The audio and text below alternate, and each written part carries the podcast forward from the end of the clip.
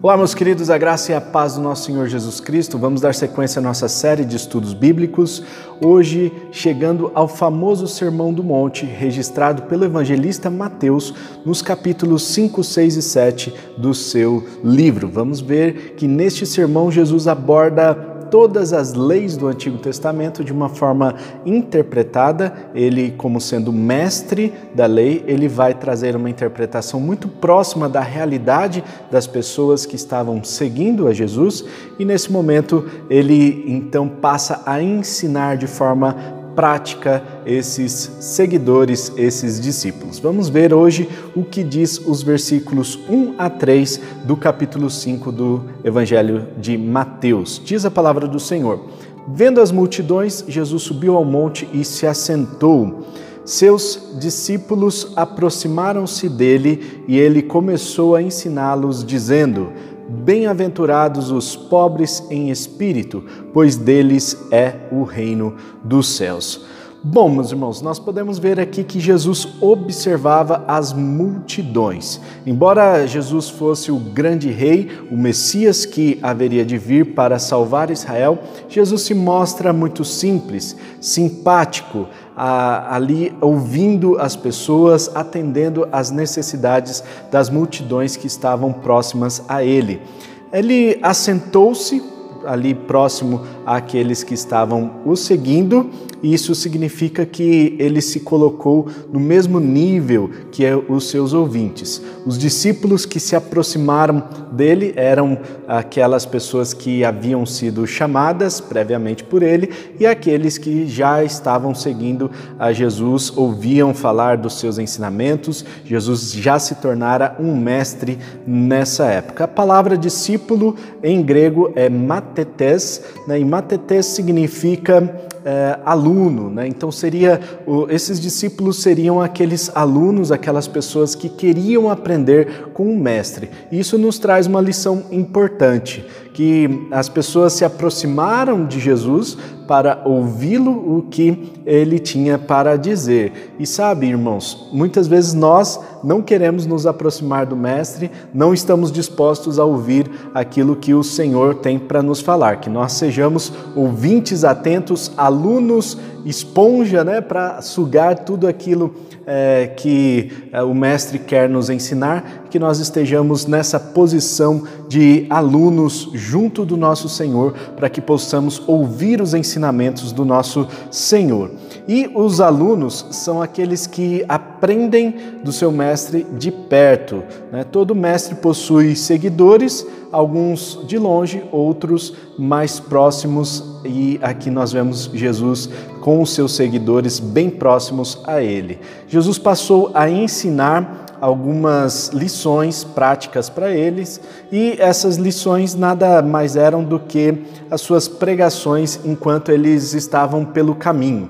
Então, a, essa palavra em grego, de didascalia, né, seria os ensinos que Jesus traz no caminho, enquanto Jesus estava uh, caminhando pelas cidades, pelos lugares, ele estava também ensinando aqueles que estavam próximos a ele. E Jesus trouxe uma nova perspectiva da Torá e dos profetas no Antigo Testamento. Então ele traz toda a Torá, todas as, todos os mandamentos do Antigo Testamento de uma forma muito próxima, de uma forma palpável, praticamente ilustrando para os seus ouvintes naquela época. E esse novo ensino firmou os princípios da lei, em alguns casos até resumiu esses princípios, em outros interpretou a lei com mais contundência. Então nós vamos ver que Jesus, ele não passa a mão na cabeça dos seus seguidores. Ao contrário, é um sermão muito bem elaborado, com muito conteúdo. Jesus possuía uma, uma vida de estudo uh, em, em relação ao Antigo Testamento, era um mestre e ele estava cheio do Espírito Santo e por isso ele tinha autoridade para é, pregar o Evangelho, pregar as, os mandamentos, né, as boas novas do reino. E nós vemos aqui então no versículo 3, bem-aventurados os pobres em espíritos, em espírito, pois deles é o reino dos céus.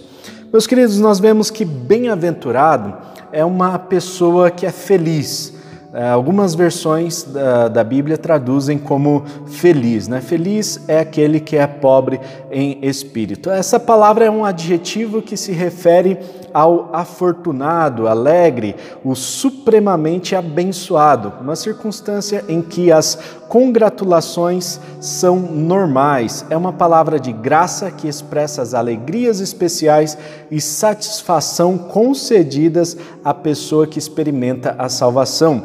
É uma alegria, felicidade que ninguém pode tirar e não depende da circunstância. Felicidade é presente e não futuro, não apenas para fruir no céu, mas a caminho do céu. E é uma coisa interessante, porque a, a bem-aventurança não está relacionada àquilo que a gente vai ter no, nos céus, mas aquilo que a gente vai uh, usufruir aqui na terra também. Né? Então, isso é importante que a gente entenda para que a gente é, seja bem-aventurado. Então, tem aqui alguns princípios que nós é, devemos seguir. E é interessante nós observarmos também que há uma, um tipo de escala de gradatividade aqui. Né? Então, é, bem-aventurado o pobre em espírito, depois os que choram serão consolados, e assim por diante, nós vamos ver que há uma, uma espécie aqui de escada para que é, você seja um bem-aventurado completo,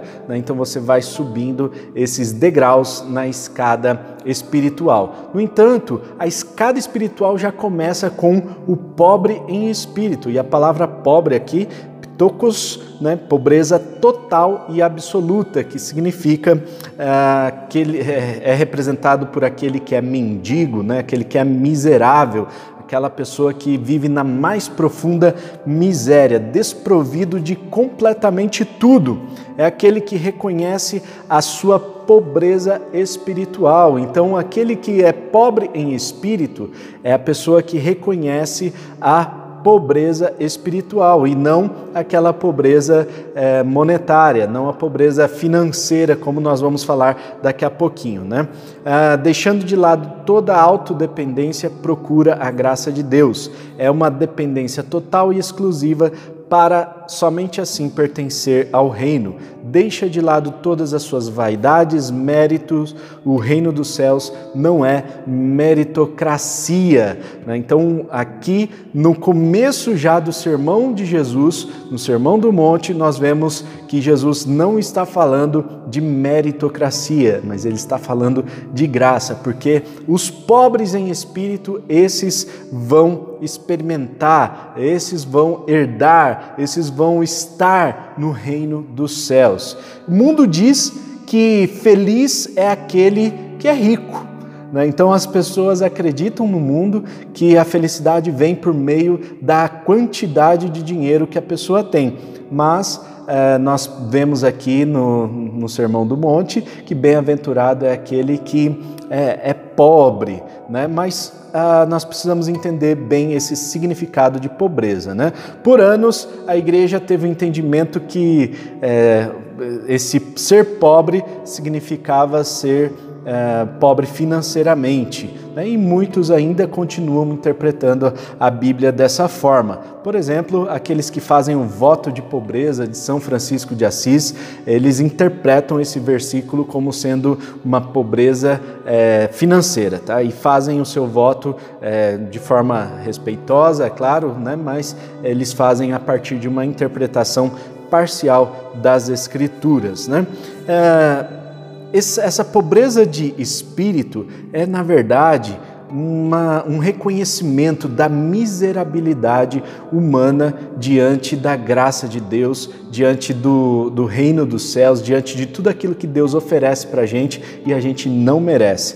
Quando nós reconhecemos essa miserabilidade, reconhecemos a nossa a nossa pobreza, nós estamos expondo as nossas feridas purulentas ao óleo balsâmico e curador do nosso Deus. É como se nós nos despíssemos espiritualmente sem nenhum tipo de hipocrisia, para que a gente pudesse experimentar então esse reino de Deus. E é muito interessante porque muita gente é, entende esse versículo apenas como a, a pobreza, é, pobreza financeira e tem a relação por causa não só da palavra traduzida como aquele que é miserável, mas aquele que é pobre financeiramente, ele não tem nada a perder. Então ele coloca tudo diante do Senhor como se fosse a sua, a sua principal é, coisa, né? Então, aquilo que ele tem de mais valioso que é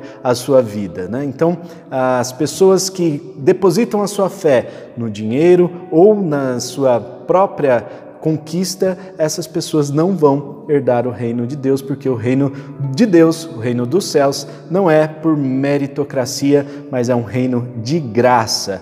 E nós podemos é, ver algumas ilustrações nos textos bíblicos, por exemplo, aquele publicano, né, que ficava batendo no peito e dizendo: "Poxa, eu não sou como esse é, esse pecador aqui do meu lado, né, que é miserável e tal". É, existem algumas nuances que Jesus Cristo coloca, algumas ilustrações que ele vai colocando no texto bíblico que dão a entender que nós precisamos reconhecer a nossa total depravação. Foi o que Agostinho chamou de total depravação, a nossa miserabilidade. Nós não temos forças por nós mesmos de alcançar o reino dos céus. E por isso ele opera graciosamente, ele que é o nosso Messias, o nosso Salvador, ele vem ao mundo para uh, operar graciosamente a salvação a todos nós. E agora nós temos a oportunidade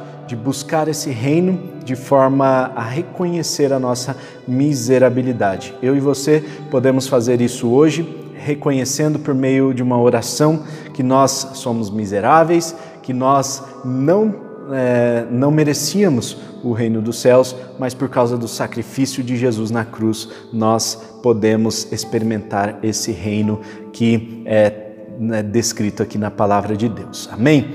E você é, pode acompanhar a nossa série aqui, não só das bem-aventuranças, mas vários outros estudos bíblicos que nós temos colocado no nosso canal aqui no YouTube e você pode ficar por dentro se inscrevendo no nosso canal e ativando o sininho para receber as notificações dos próximos vídeos. Compartilhe esse vídeo com alguém que precisa ter esse entendimento da palavra, é um entendimento diferenciado. E nós vamos fazer aqui um estudo minucioso do Sermão do Monte, alguns outros temas serão agrupados, mas nós queremos trazer ensino bíblico de qualidade e vamos formar aqui um exército de pessoas que leem a palavra de Deus e que estudam também a palavra conforme a gente tem feito aqui todos os dias no nosso canal no YouTube. Deus abençoe um ótimo dia. Tamo junto, até amanhã, se Deus quiser. Forte abraço, tchau.